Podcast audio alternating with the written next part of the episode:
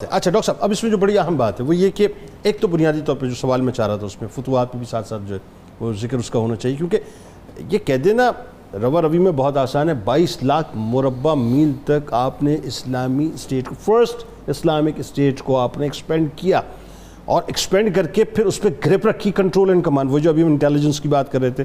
اور تیسری بات یہ کہ پھر اس میں ظاہر ہے، چونکہ غیر مسلموں کی ایک تعداد تھی ان کے ساتھ جو آپ نے حسن سلوک اختیار کیا ہے اور ریٹیلیٹ نہیں کیا انہوں نے کسی بھی حوالے سے کمال تو بات یہ نا ذرا اس کے بارے میں بتائیے دوں جی بالکل یہ دونوں فیکٹرز ایکچولی جنید سے جڑے ہوئے ہیں ہاں۔ یہ جڑی حقیقتیں ہیں۔ حضرت عمر فاروق کے زمانے میں ساڑھے بائیس لاکھ مربع میل تک۔ اسلامی ریاست وسیع ہو گئی۔ اس کا سبب یہ تھا کہ حضرت عمر فاروق کی توجہ صرف انٹرنل ایڈمنسٹریشن پر ہی نہیں تھی۔ اسلامی ریاست کے فروغ اور اسلامی جو نظام تھا اسلام کا جو پیغام تھا اس کے ابلاغ پر بھی آپ کی توجہ تھی۔ کیونکہ آپ دیکھیں اس زمانے میں جو ارد گرد کی ریاستیں تھیں جیسے سلطنت روم ہے کس کیسر و کسرا کے نظام تھے وہ سارے کے سارے غیر انسانی اصولوں پہ استوار تھے ظلم و ستم پر استوار تھے۔ یہی وجہ آپ دیکھیں کہ فتوحات جہاں جہاں ہوتی گئیں وہاں پبلک کی طرف سے کوئی ریئیکشن سامنے ریزسٹنس سامنے نہیں آئی۔ ایگزیکٹلی ریزسٹنس جو تھی اہل اقتدار کی طرف سے تھی سرداروں کی طرف سے تھی جو مفادات کے لیے لڑ رہے تھے ان کی طرف سے تھی۔ عوام الناس نے تو اس آنے والے یہ جو اسلام کے نمائندہ لوگ تھے ان کو تو ویلکم کیا۔ اچھا یہ حضرت عمر فاروق نے اتنے منظم انداز سے یہ سارا سسٹم کر کیسے دیا اور اسلامی ریاست اتنی آپ کے دور میں فروغ پذیر کیسے ہوگی؟ اتنی فتوحات آپ دیکھیں کہاں سے کہاں تک فتوحات کا جو ہے آپ کا دائرہ پھیلا ہوا تھا؟ سنٹرل ایشیا تک پاکستان تک عرب کے دور دراز علاقوں تک۔ اس کا سبب یہ تھا کہ ایک پورا منظم ملٹری سسٹم آپ نے اسٹیبلش کیا۔ جب بحرین میں آپ نے حاکم مقرر کیا حضرت ابو حریرہ کو اور وہ واپس آئے تو وہ پانچ لاکھ درہم معصولات لے کے آئے۔ جب انہوں نے آ کے حضرت عمر فاروق کی حدت میں پیش کی تو آپ نے فرمایا اتنی زیادہ رقم آپ لے کے آئے ہیں۔ اس کا مصرف کیا ہونا چاہیے آپ نے شورا کا اجلاس بلایا۔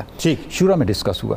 اور ڈسکس ہونے کے بعد یہ فیصلہ ہوا کہ یہ رقم فوج کا نظام قائم کرنے پہ خرچ کی جائے وہاں سے آپ نے ایک باقاعدہ جو ایک ڈاکومنٹڈ اور ویل آرگنائزڈ آرمی کا جو سسٹم تھا اس کا آغاز کیا۔ اچھا جو آرمی کا نظام آپ نے قائم کیا اس میں کچھ ایسی فوج تھی جو مستقل تھی۔ ٹھیک ہے۔ کچھ ایسے تھے جو والنٹیئر تھے۔ ٹھیک ہے۔ ان کے لیے جتنا اسلحہ تھا ان کے گھوڑے گھوڑوں کے لیے چراگاہیں ہر چیز کا تعین کیا گیا۔ فوج کے لیے باقاعدہ تنہائیں مقرر کی گئیں۔ آپ نے جہاں جہاں اسلامی ریاست فروغ پذیر ہو رہی تھی پھیل رہی تھی وہاں وہاں پر اس کے لیے چھاونیاں قائم کیں۔ فوجوں کے لیے فوجوں کے لیے بیرکیں قائم کی اب یہ منظم جو نظام جو آ گیا فوج کا اس سے کیا ہوا؟ جہاں کہیں ضرورت پڑتی تھی وہاں پہ تربیت یافتہ مسلح ضروری سامان سے لیس فوج تیار ہوتی تھی۔ اور وہ ان مہمات کی کامیابی کو اچھا صاحب۔ دیکھیں the history of the decline and the fall of the Roman Empire میں ایڈورڈ گیبن جو مطلب کہتا ہے وہ دیکھیں کیسی کم اور یہ ایگزیکٹلی جو آپ بات کر رہے ہیں اس وقت کہ عمر جرت و اشار کا مجسم پیکر تھے ان کی حکمت عملی کی وجہ سے سلطنت اسلامیہ کا دائرہ وسیع ہوا وسیع تر ہوتا گیا ان کی شخصیت نہایت سادہ تھی پانی کا مشروب پیتے کھجوریں ان کی خوراک تھی جو کی روٹی کھاتے ان کے لباس میں بارہ سوراخ تھے مطلب دیکھیے مثال اور کمال آگے کہتے۔ ہیں کہ محلے کی مسحریوں پر نہیں سوتے تھے مسجد نبوی کی سیڑھیوں پر غریبوں اور مسافروں کے ساتھ. کیا کمال بات ہے جی بتائیے۔ یہی چیز تو انہوں نے اپنے امال کے لیے قائم کی۔ لیٹسٹ آپ مائیکل ہارٹ کو دیکھیں جس نے دی ہنڈریڈ لکھی تو صرف اللہ علیہ وسلم کا اس میں پاک رکھا۔ اور آپ صلی اللہ علیہ وسلم کے بعد ملت اسلامیہ سے جس شخصیت کو چنا وہ عمر فاروق ہیں۔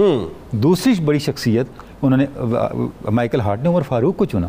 تو عمر فاروق وہ شخصیت ہے جنہوں نے آپ وسلم کے دیوے نظام کو استحکام دیا اس میں وسعت دی۔ اور پھر وہ وسعت آنے والے زمانے میں بڑھتی چلی گئی۔